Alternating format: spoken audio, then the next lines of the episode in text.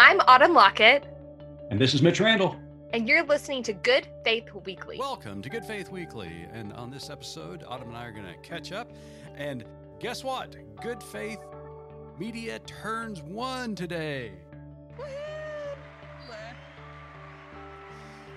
Also, later on the pod, uh, Autumn and I are going to talk about the upcoming holiday, Independence Day. And then we're going to sit down with the executive director of the Baptist Joint Committee, Amanda Tyler. And she does a great job talking about the uh, the mythology of uh, America being a Christian nation, and also talks about uh, the latest trends in religious liberty and church-state separation. So you want to stay tuned.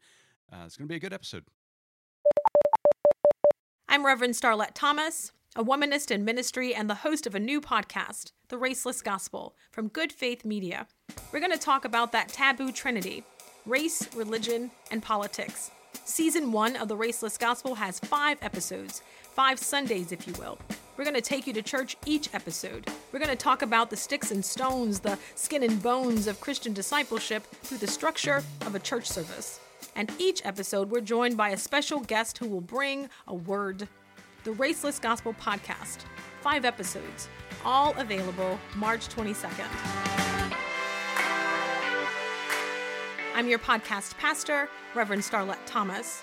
Join us as we march into and beyond race, religion, and politics.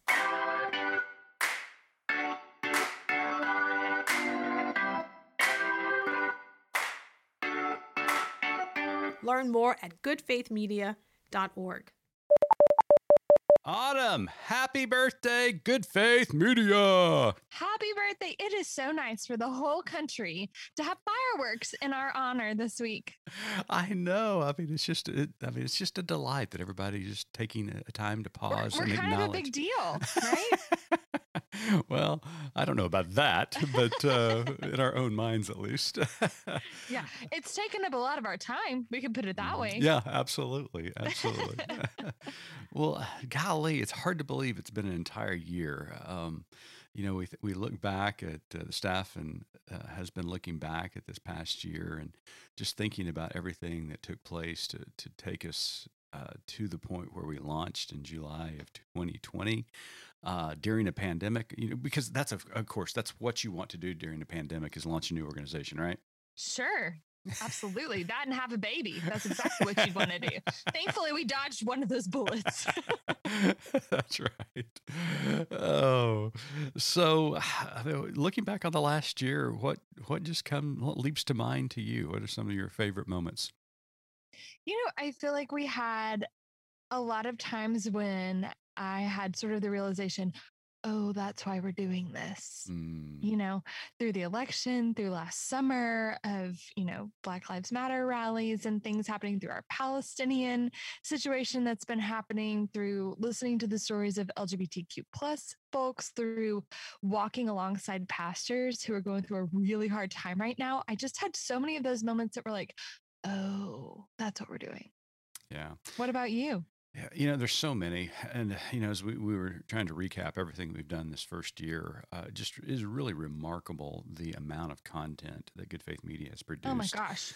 Yes. And all that has to do with what a great staff we have. Uh, I mean, Zach Dawes, who leads our digital news and opinion, uh, three news stories uh, each and every weekday, just does a great job in bringing the news and opinion uh, on the latest issues, just just mm-hmm. phenomenal. And our columnist, oh my gosh, from our staff to uh, our volunteers, just do a great job in their coverage of, of the latest trends where faith and culture intersect.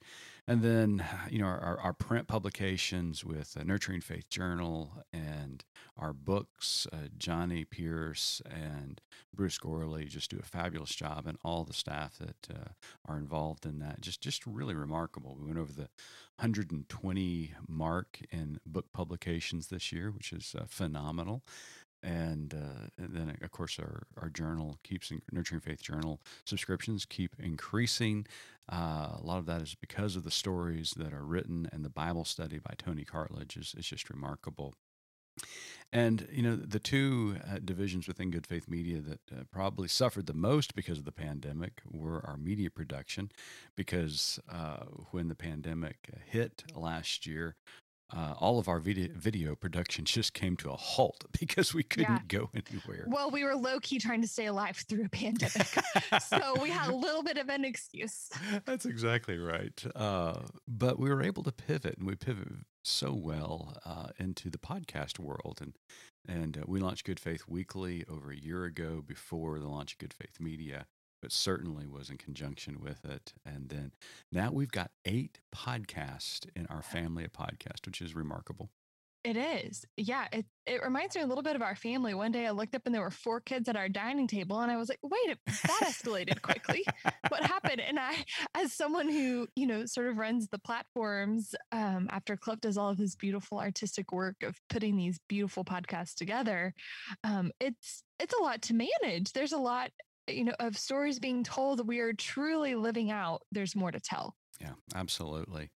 And then our experiences. I mean, we haven't been on an experience or taken a group uh, anywhere w- within the last year because of travel restrictions. So it's really nice to to look forward uh, and being able to to take people to Yellowstone and Glacier National and all these great national parks, encouraging them to unplug from media, which sounds strange from a media company, but to unplug and uh, to get in tune with you and take care of your emotional, spiritual, and mental health, uh, we think is very important.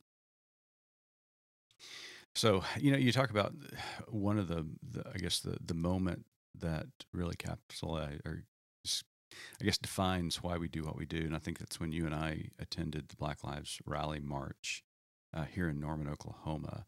And we were covering it, shooting video, getting interviews. And it was just, it was really inspiring uh, to see people uh, from different backgrounds, different ethnicities, Uh, at the march, uh, talking about why they believed this mattered. Uh, mm-hmm. It was not a hostile group by any means. They weren't angry. They were just, uh, you know, saying they, they want justice. Uh, they're tired of the status quo. They're tired of uh, the way things were going in this country, and that uh, they were demanding change. And this was a productive, healthy way to do that and express that that desire. And so, you know, that moment was was really uh, poignant for me. Um, attending that Black Lives Matter march.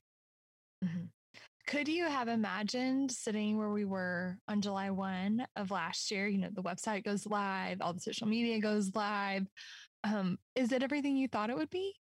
Oh, one hundred percent. Uh, you know, in fact, it's even more than I thought it would be. Um, I, I knew this was a great idea, and in my article this week at good faith media dot org, I give all the credit in the world to Babs Ball, who brought Ethics Daily and Nurturing Faith together to talk about a potential collaboration that ended up turning into a merger. Uh, her wisdom and foresight to think strategically was a brilliant move. And when Johnny and I sat down with our boards and talked about what this was going to become, uh, we imagined uh, what it might become, but it's become that and so much more. Uh, I'm so, so happy where we are as an organization. And probably the thing I'm proudest of the most, Autumn, is the fact that not only are we generating great content, but we're working with some wonderful partners mm-hmm. uh, that are doing outstanding work. And what our motto here at Good Faith Media is that a rising tide lifts all boats. And when we look at the landscape of faith-based journalism and advocacy, there are organizations in our world that are changing culture by their hard work and passion. And and it's just, it's really inspiring to see, and we want to help them do that. And that's been really exciting to see too, all of our partnerships. Yeah, and to see, I think, how the staff talent sort of came together in a way that was able to meet a need. You know, you talked about our podcast, and we've created a podcast network, and it, you know, it just so happens that you have this like world-class media producer um, who can so artfully and skillfully put together the stories that people have to tell. Mm-hmm. And so I think that's been another really exciting piece of this. Yeah, absolutely. Well, uh, as you said, the, the nation is uh, throwing a birthday party for us uh, this weekend. uh, but for those who are unaware of uh, Good Faith Media's first anniversary, they may be celebrating Independence Day. And so yeah. uh, what are you and your family, what are you traditionally you've done on Independence Day? So we typically um, go to Texas, where my husband's parents live. They live on a I know it's hot down there, right? And you can only turn your A C down to like ninety-five degrees because, you well, know, gonna, hey, they're free and they have their own grid. They they have free and independent electricity that may or may not turn on, right? Exactly. So the kids don't know this, so be quiet if okay. you see them. But we've rented one of those giant inflatable water slide pool combos that is going to be, they're going to wake up tomorrow morning and come out and it's giant. And his parents live. Is it, is it like e- in the form of Uncle Sam or? Please tell me it's, it's not the Capitol because I'm going to get twitchy thinking about you. It's big tech. It's big tech. When in Rome. When in Rome, Mitch. But they live on an easement of a cattle ranch. And so they have like twenty acres and fishing yeah. ponds, and all the kids practice their driving in real cars, and they're going to see their cousins who they haven't seen in a year. And so it's, it's going to be good. Oh, that'll be a lot of fun. What are you doing? Well, my family has abandoned me uh, over mm-hmm. the holiday. Uh, after a year and a half of living together once again. Togetherness. Uh, togetherness, that's right. My two adult sons are back where they belong. My youngest is back in college in the Northeast, and my oldest is on his way to California, uh, where he's going to get established and start after graduating college during the pandemic. So my wife uh, is taking him out there to get him settled in Los Angeles. So I'm here by myself. Uh, so I... Well, you have Charlie, the giant Great Dane, to keep you company. I, I do. Charlie, one hundred fifty pound uh, Great Dane. She and I will uh, celebrate the uh, the birthday of America on July the fourth, but we're not going to shoot fireworks because that would scare her to death. I was going to say, yeah, she doesn't seem like the big firework fan. No, but uh, you know, um, every t- fourth of July just reminds me about how uh, fortunate we are to live in the United States, uh, but also, you know, there's some misconceptions about what this means and why we celebrate our freedom. I think we also need to be honest about uh, the beginning of our country and, and how it started and, and why we celebrate and appreciate every element and aspect of this country. We also need to realize that it hasn't been great for some people in this country. Uh, when the country was founded, for example, it meant It was uh, that there were rights established for white males. Women were not included. Who that. own land? Who own right? land? That's right, exactly. um, women were not included in the, the original rights, uh, as well as people of color, and so it's been a struggle. But uh, as Jefferson so rightly indicated, that we are striving towards a more perfect union. But it takes work, and it takes mm-hmm. honesty.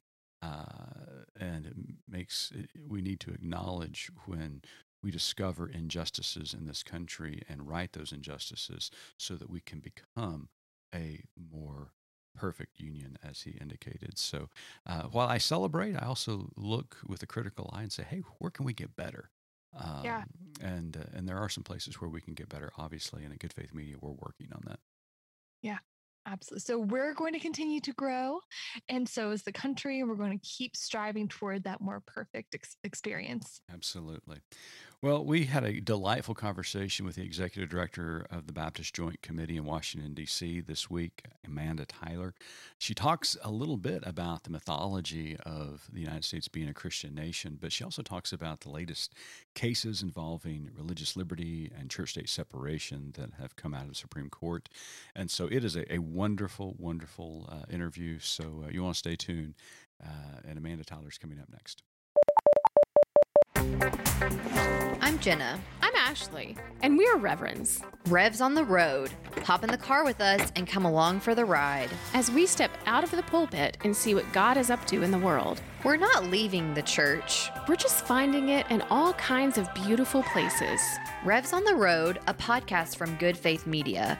We travel the country from the comfort of our place in Dallas for now and catch up with beautiful people doing God's work, advocating for disability rights, healing from church hurt and spiritual abuse, promoting mental health and the power of community. integrating spirituality and art, working for racial justice, and so much more. We've got red light rants, pit stops, and detours. Faith is a journey, and we're on it. So ride along with us. The Revs. On Facebook, Twitter, and Instagram at Revs on the Road. And go ahead and subscribe to the podcast on your favorite platform. We start dropping episodes in June. I'm Jenna. And I'm Ashley. We're Revs on the Road, a podcast from Good Faith Media. Learn more at good faith media dot org. Welcome back to Good Faith Weekly. On this episode, we've got a very special guest all the way from our nation's capital in Washington, D C Amanda Tyler is Executive Director of the Baptist Joint Committee. She leads the B J C as it upholds the historic Baptist principle of religious liberty, defending the free exercise of religion, and protecting against its establishment by government.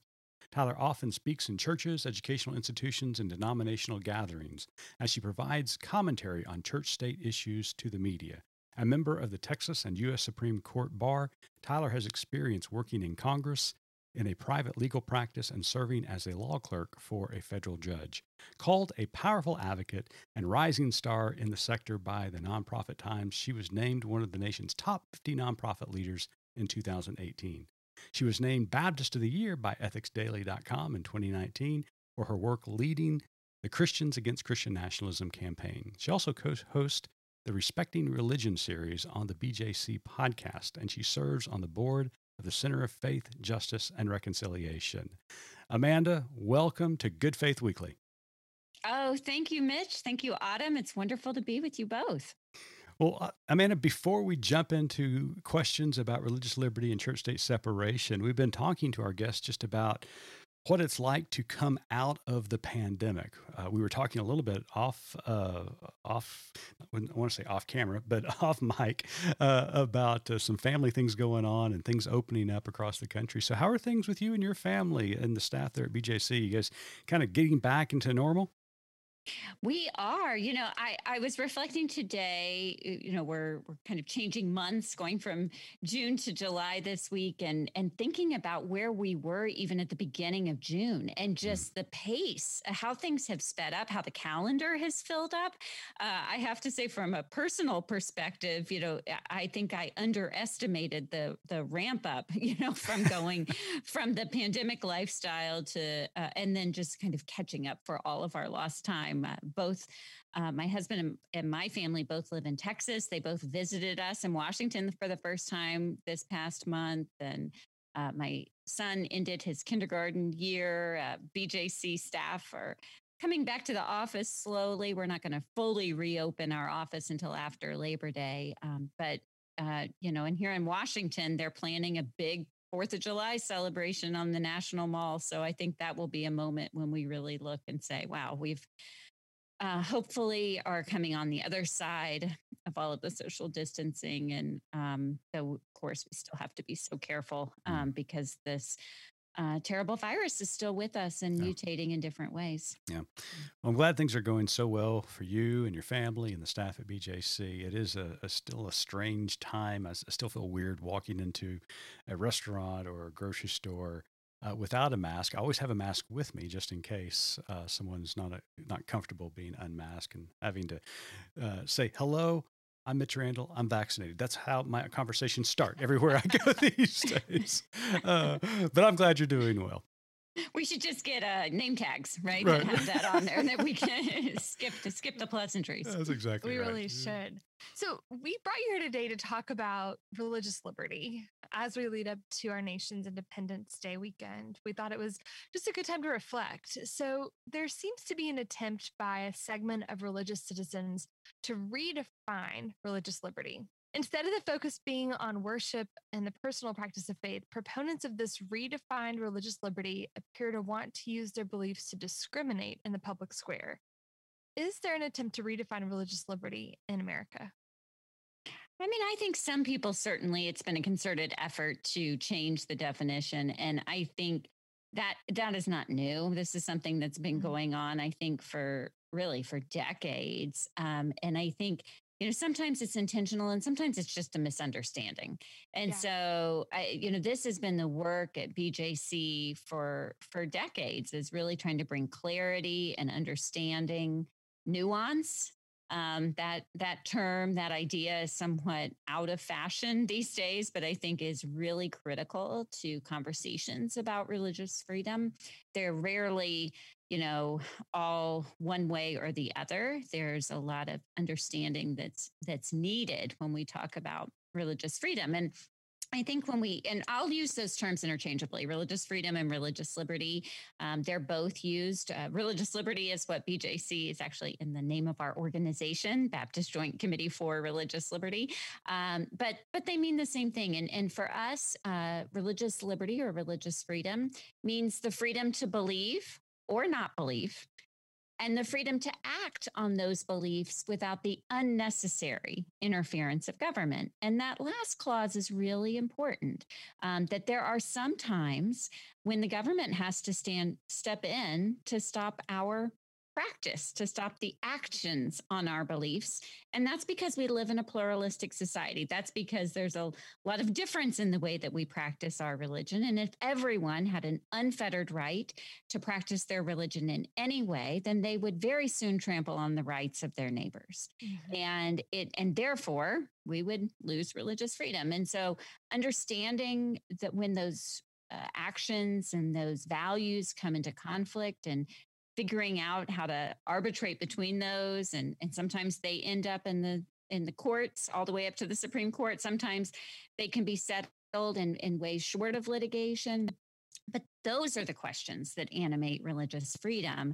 Um, and I think having some of that understanding, some of that nuance is, is really key. And so, you know, in your question, are people trying to redefine it? I think sometimes they are. And, and where they go afoul is when they say, well, it's my religious liberty to blank.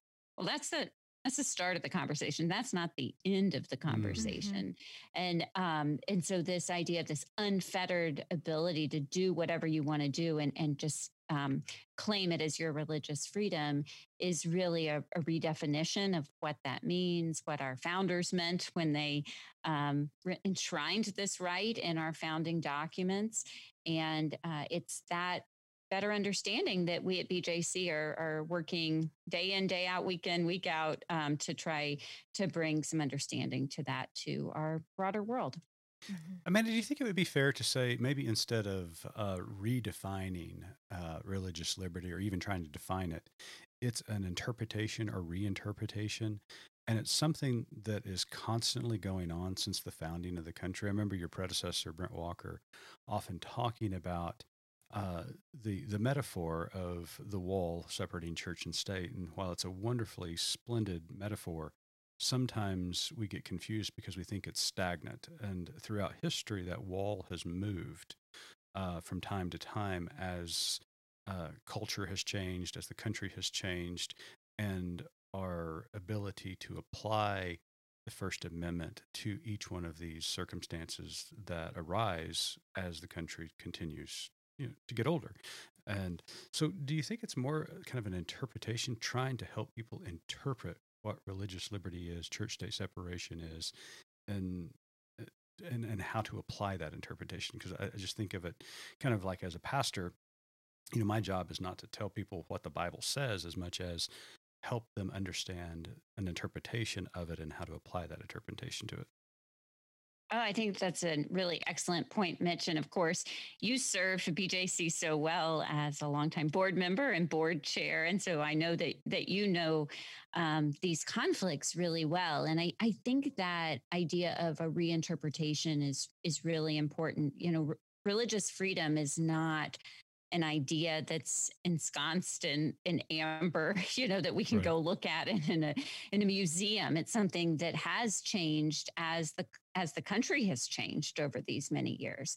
You know, and the I, I referenced our founding documents. Those are very much an ideal, one that was not realized certainly at the time when the documents were written, and is not still fully realized. And it's up to each generation to analyze and think about religious freedom in our current context, and how can religious freedom best be served, right? We, it, nothing's perfect, you know, and we're going to we're going to do the best that we can when we when these rights come into conflict. But if we keep our eye on how can this best be served for everyone, and sometimes in the particular context, that might be a curtailing of individual rights when necessary in order to serve the value of religious freedom for everyone. And and that's a balance that we as Americans, and a lot of this talk, you know, of course, religious freedom is also a global idea. Um, but most of our work at B J C is focused in the American experience. But this is this is an idea that we as Americans are very familiar with. We live in a society, right? And so we're we have to balance rights. We have to learn how to live peaceably together. And you know, for some, I feel like religious freedom and, and their interpretation has taken on this absolutist quality in a way that really is at odds with communal living and, and living in a diverse society like we do as Americans. Very well said. Thank you for that. Well, as both of you indicated, the July fourth holiday is this weekend. Uh, this Sunday, Americans all across the country are going to be celebrating the country's uh, birthday.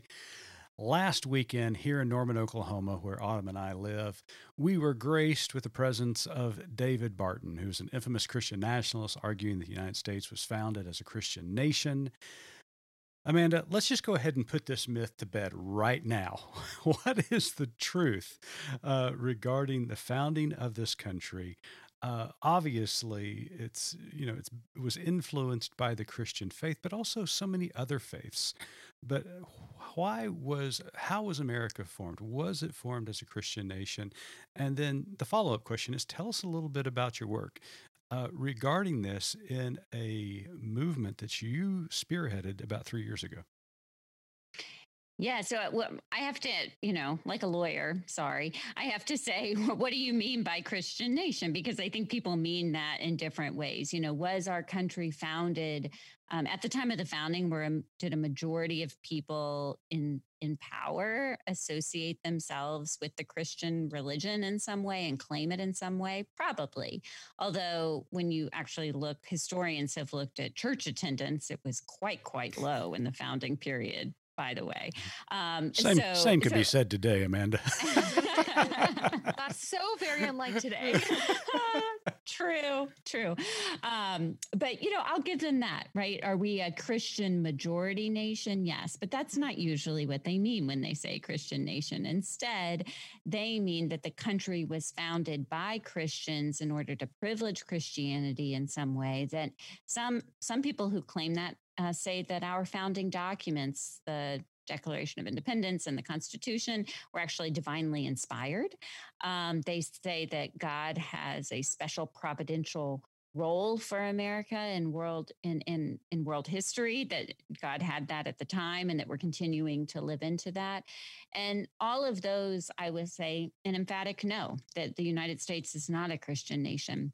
Those who perpetuate this myth, and David Barton is chief among them, uh, really work on um, mythological history, cherry picking anecdotes and putting them together, setting up straw men and then tearing them down to to tell uh, a story that sounds compelling and interesting about, but is is really not true. Um, and so I. I think the best way to counteract this, and we do have some resources available, some myth busting from Christians Against Christian Nationalism that I'll talk about in a moment. Um, but I, I often don't think, I mean, we can go anecdote for anecdote and, and talk about, look at each of the founders and analyze their theology as best as we can. But I don't really think that's a particularly helpful way to counteract the myth of Christian nationalism.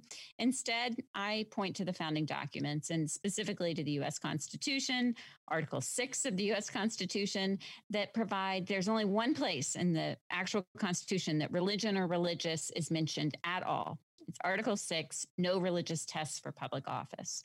So I often say, you know, if the founders were trying to set up a Christian nation, if they wanted to set up a Christian nation, then that was a really ineffective way to do it. These were smart uh, men who wrote these documents, and they, they could have done it if they wanted to. And historians have uh, looked at the founding period, and there were debates about it. There were debates at the time about people who were pushing to have more references to God and the Constitution, or to have, there were actually, there were religious tests in the colonies, to have that for the United States. And that idea was rejected at our founding. So not only were we not founded as a Christian nation, we actually actively rejected the idea of a founding as a Christian nation. Instead, we were founded as a country in which religion, our religious identity would not pertain to our status as citizens, right? That everyone would have equal citizenship regardless of their religious beliefs. Now, I'm going to put a big asterisk next to everyone,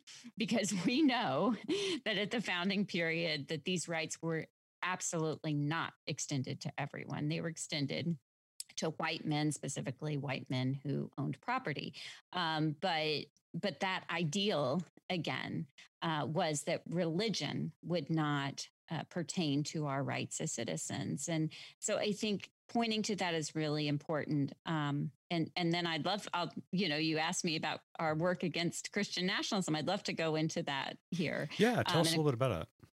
Yeah. So, and, and of course, um, you know, Good Faith Media has been a, a wonderful partner in this work with us. We, uh, in twenty nineteen, we established this initiative called Christians Against Christian Nationalism.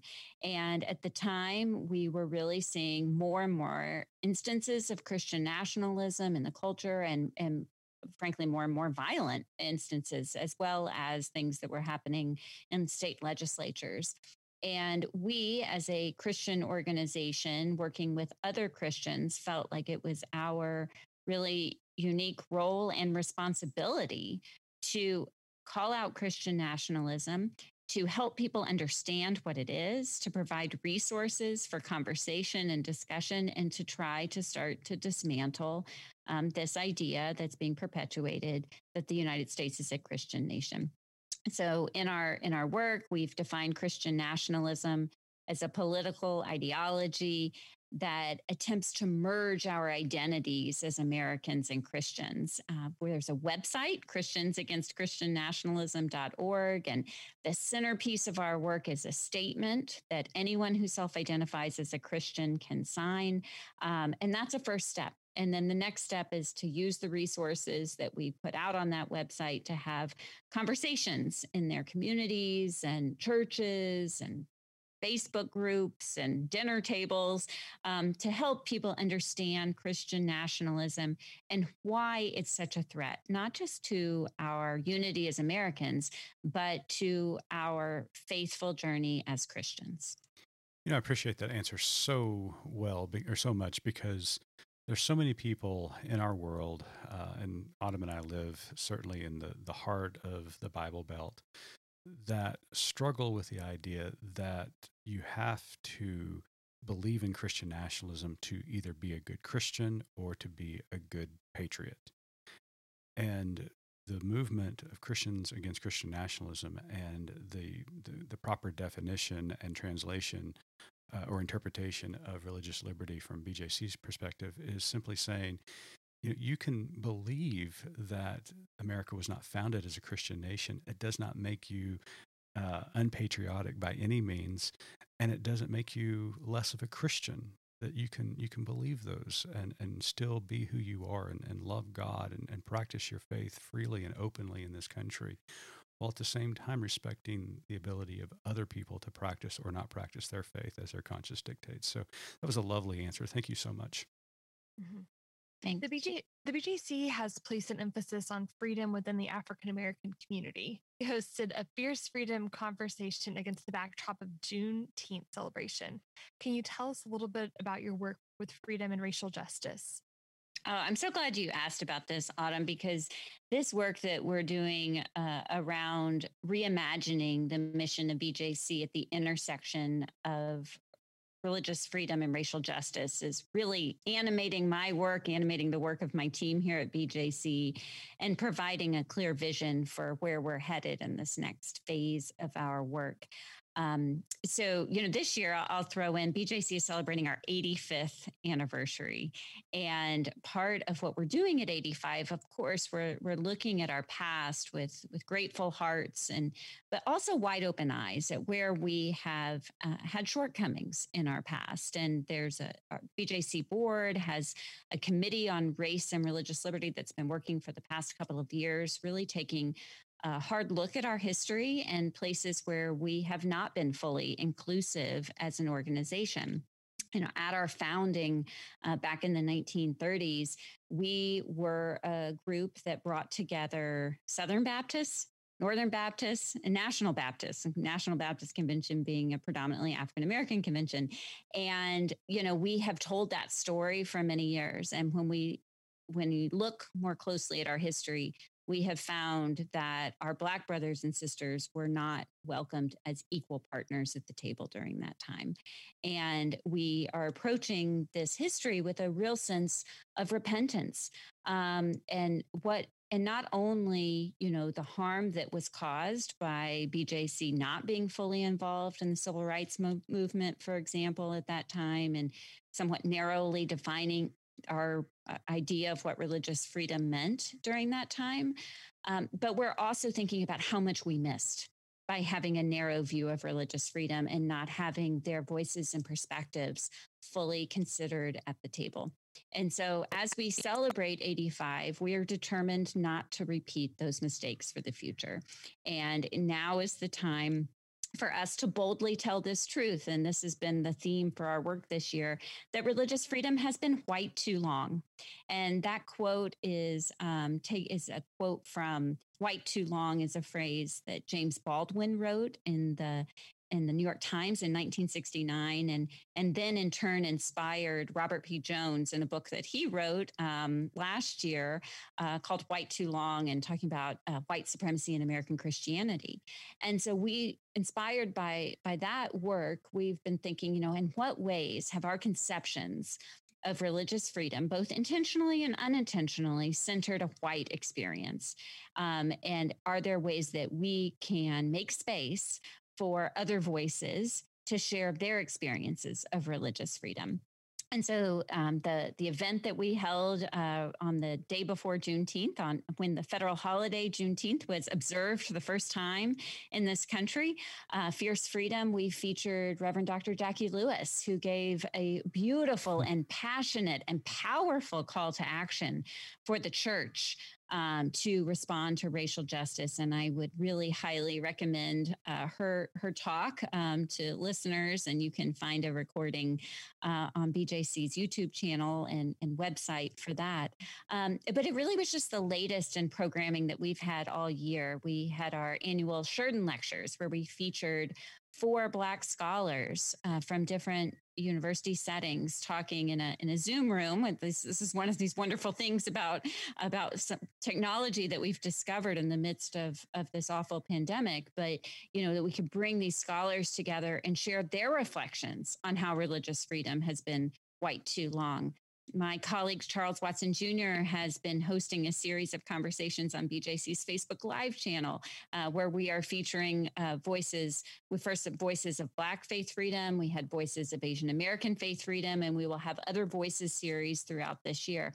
These are all uh, ways in which we are listening to and learning from diverse perspectives about faith freedom.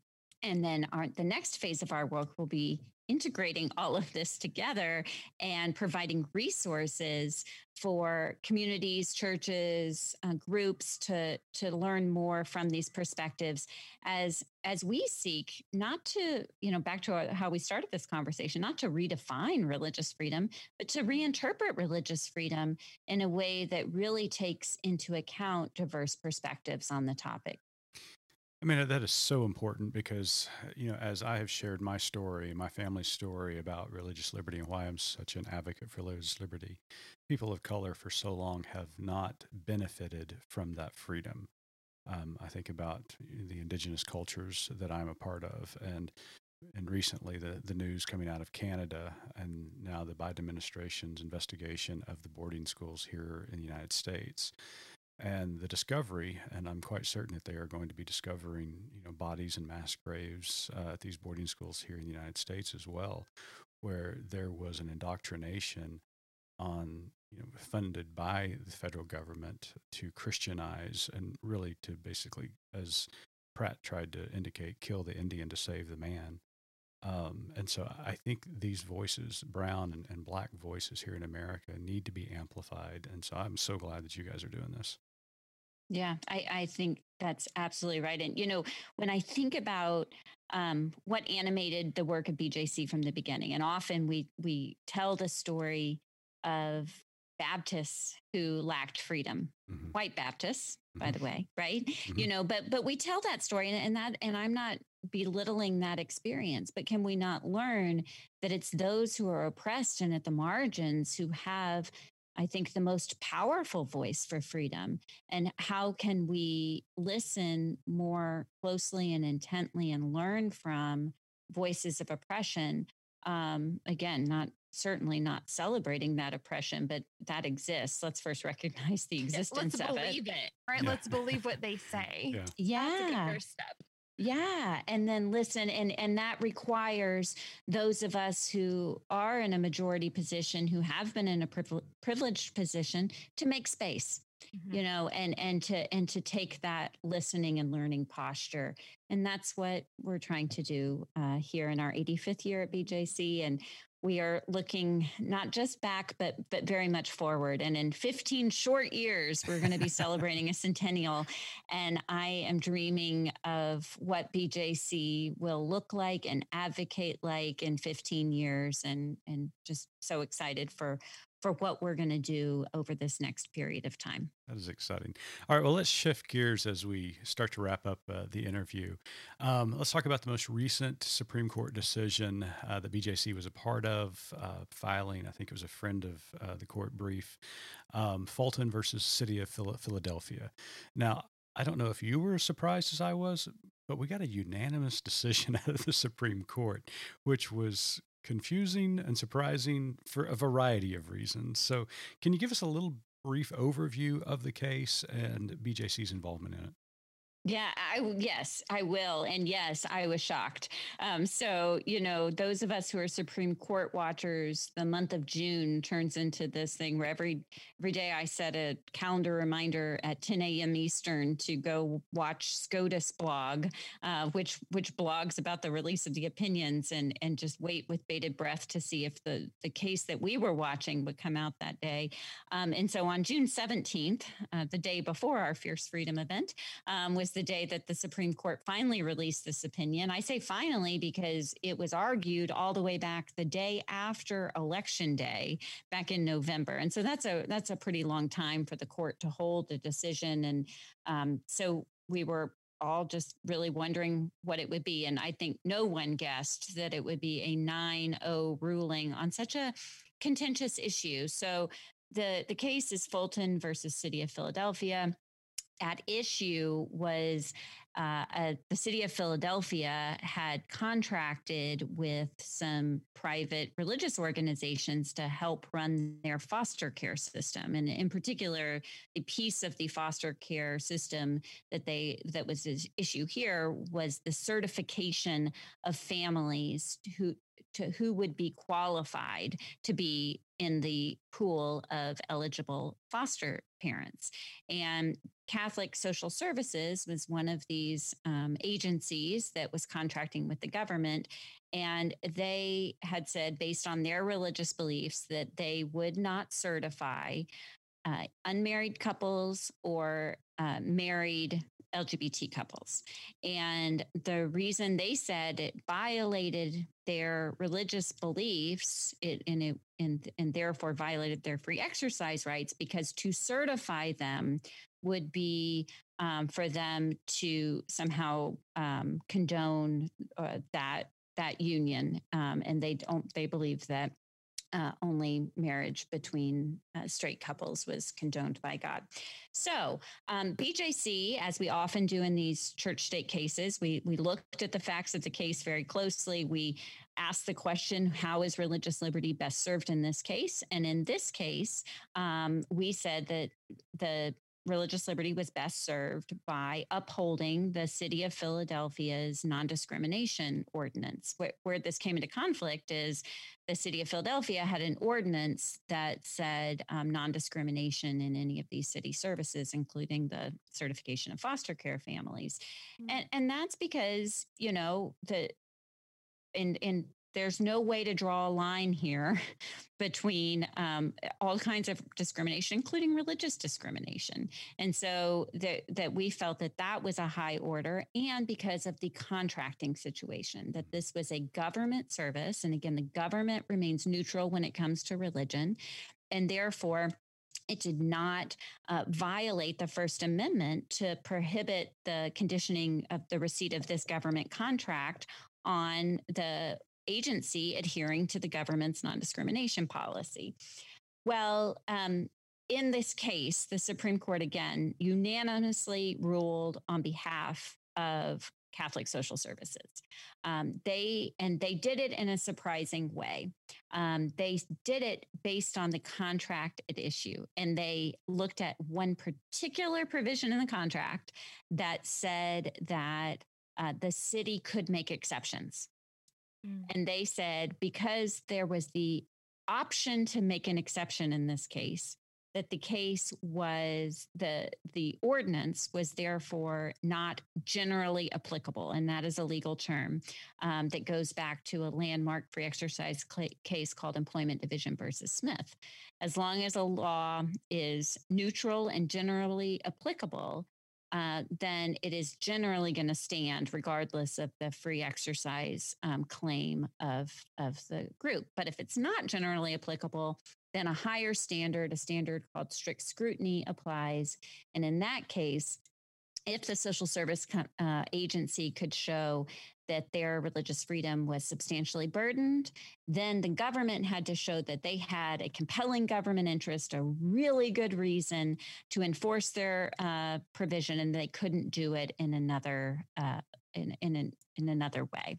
So this is a lot of a lot of jargon here, but I, I think what I can I can. kind of cut to the chase and say, I think that the Chief Justice, Chief Justice Roberts, who wrote the majority opinion in this case, really wanted to keep the court together. He really didn't want to see a splintered decision in this case. Mm-hmm. Um, he did not want Justice Alito, who wrote a seventy-seven page concurrence. He did not want, which is a really long oh, opinion for someone who didn't For, for something that is is just kind of showing his ideas and not something that's going to be law here. We've all I interviewed think, preachers before, Amanda. You understand. you understand that. Yep. Yep. So, I mean, I think that he found a, a loophole in some ways he, by relying on this contractual provision. And there's a way to look at this. I know that um, advocates, you know, we were disappointed because the court really um, gave almost very little discussion to burden about how this really burdened uh, Catholic Social Services, and also very little discussion to the compelling government interest of making sure that everyone in our society is treated equally. We think that, and and there was there was so little discussion in the decision, and that was disappointing to us. Um, I think a lot of groups whose primary mission is advocating for L G B T equality were very disappointed by this decision. Um, although I think they also thought that it could have been much worse. For instance, if Justice Alito's concurrence was actually the majority opinion, so there were a lot of mixed emotions coming out of this, and. And I think one really good thing for religious freedom here, you know, back kind of to the top of the of our discussion, is is finding ways to balance rights in our in our society. And the and the court found a way to do that in this case. They left for another day all these other disputes that are out there. And so, you know, in some ways, a lot of people are calling this a narrow decision, because it is so focused on this contractual provision. And so I think this dispute is not resolved in any way. Um, but again, it's a, a very rare unanimous decision, and one that uh, you know, hopefully on the ground in communities, we can continue to work out these disputes and figure out ways where we can all live peaceably together. And we are furthering freedom for everyone, uh, not just um, not just a few. Yeah, and you bring up a, another excellent point for those of us who, you know, read Law for Dummies uh, for occasion, is that when the the larger populace hears about these decisions, how important it is to really look at what the justices are saying in their opinions and dissents, because that's kind of where the rubber meets the road and where, where you can find the details of their decision. It's not Oftentimes, it's just not an over, there, there's not just a clear winner and loser in some of these cases. Mm-hmm. There are some nuances that have to be defined and understood within each of these cases. So you brought that to light very, very well. Well, and one more point very fast. If, if listeners really do want to, to get into those details, I want to commend my colleague, Holly Holman. She wrote a piece for SCOTUS Blog. I, I mentioned that earlier. This is really one of the Uh, leading places that court watchers go. She wrote uh, an analysis of the opinion for a symposium, an online symposium they did, and I would really recommend that piece to understand even better the nuances of this case. Well, it certainly appears that uh, there's not going to be a slowdown in your work, Amanda, and the B J C. Uh, lots of things on the horizon, and uh, we are applauding you over here at Good Faith Media for all the good work that you and your colleagues do at uh, B J C. Uh, and we appreciate your time with us today. But before we let you go, Autumn's got one last question for you. Our tagline at Good Faith Media is "There's more to tell." So in light of everything that we've talked about here today and the important work B J C is doing, what is your more to tell?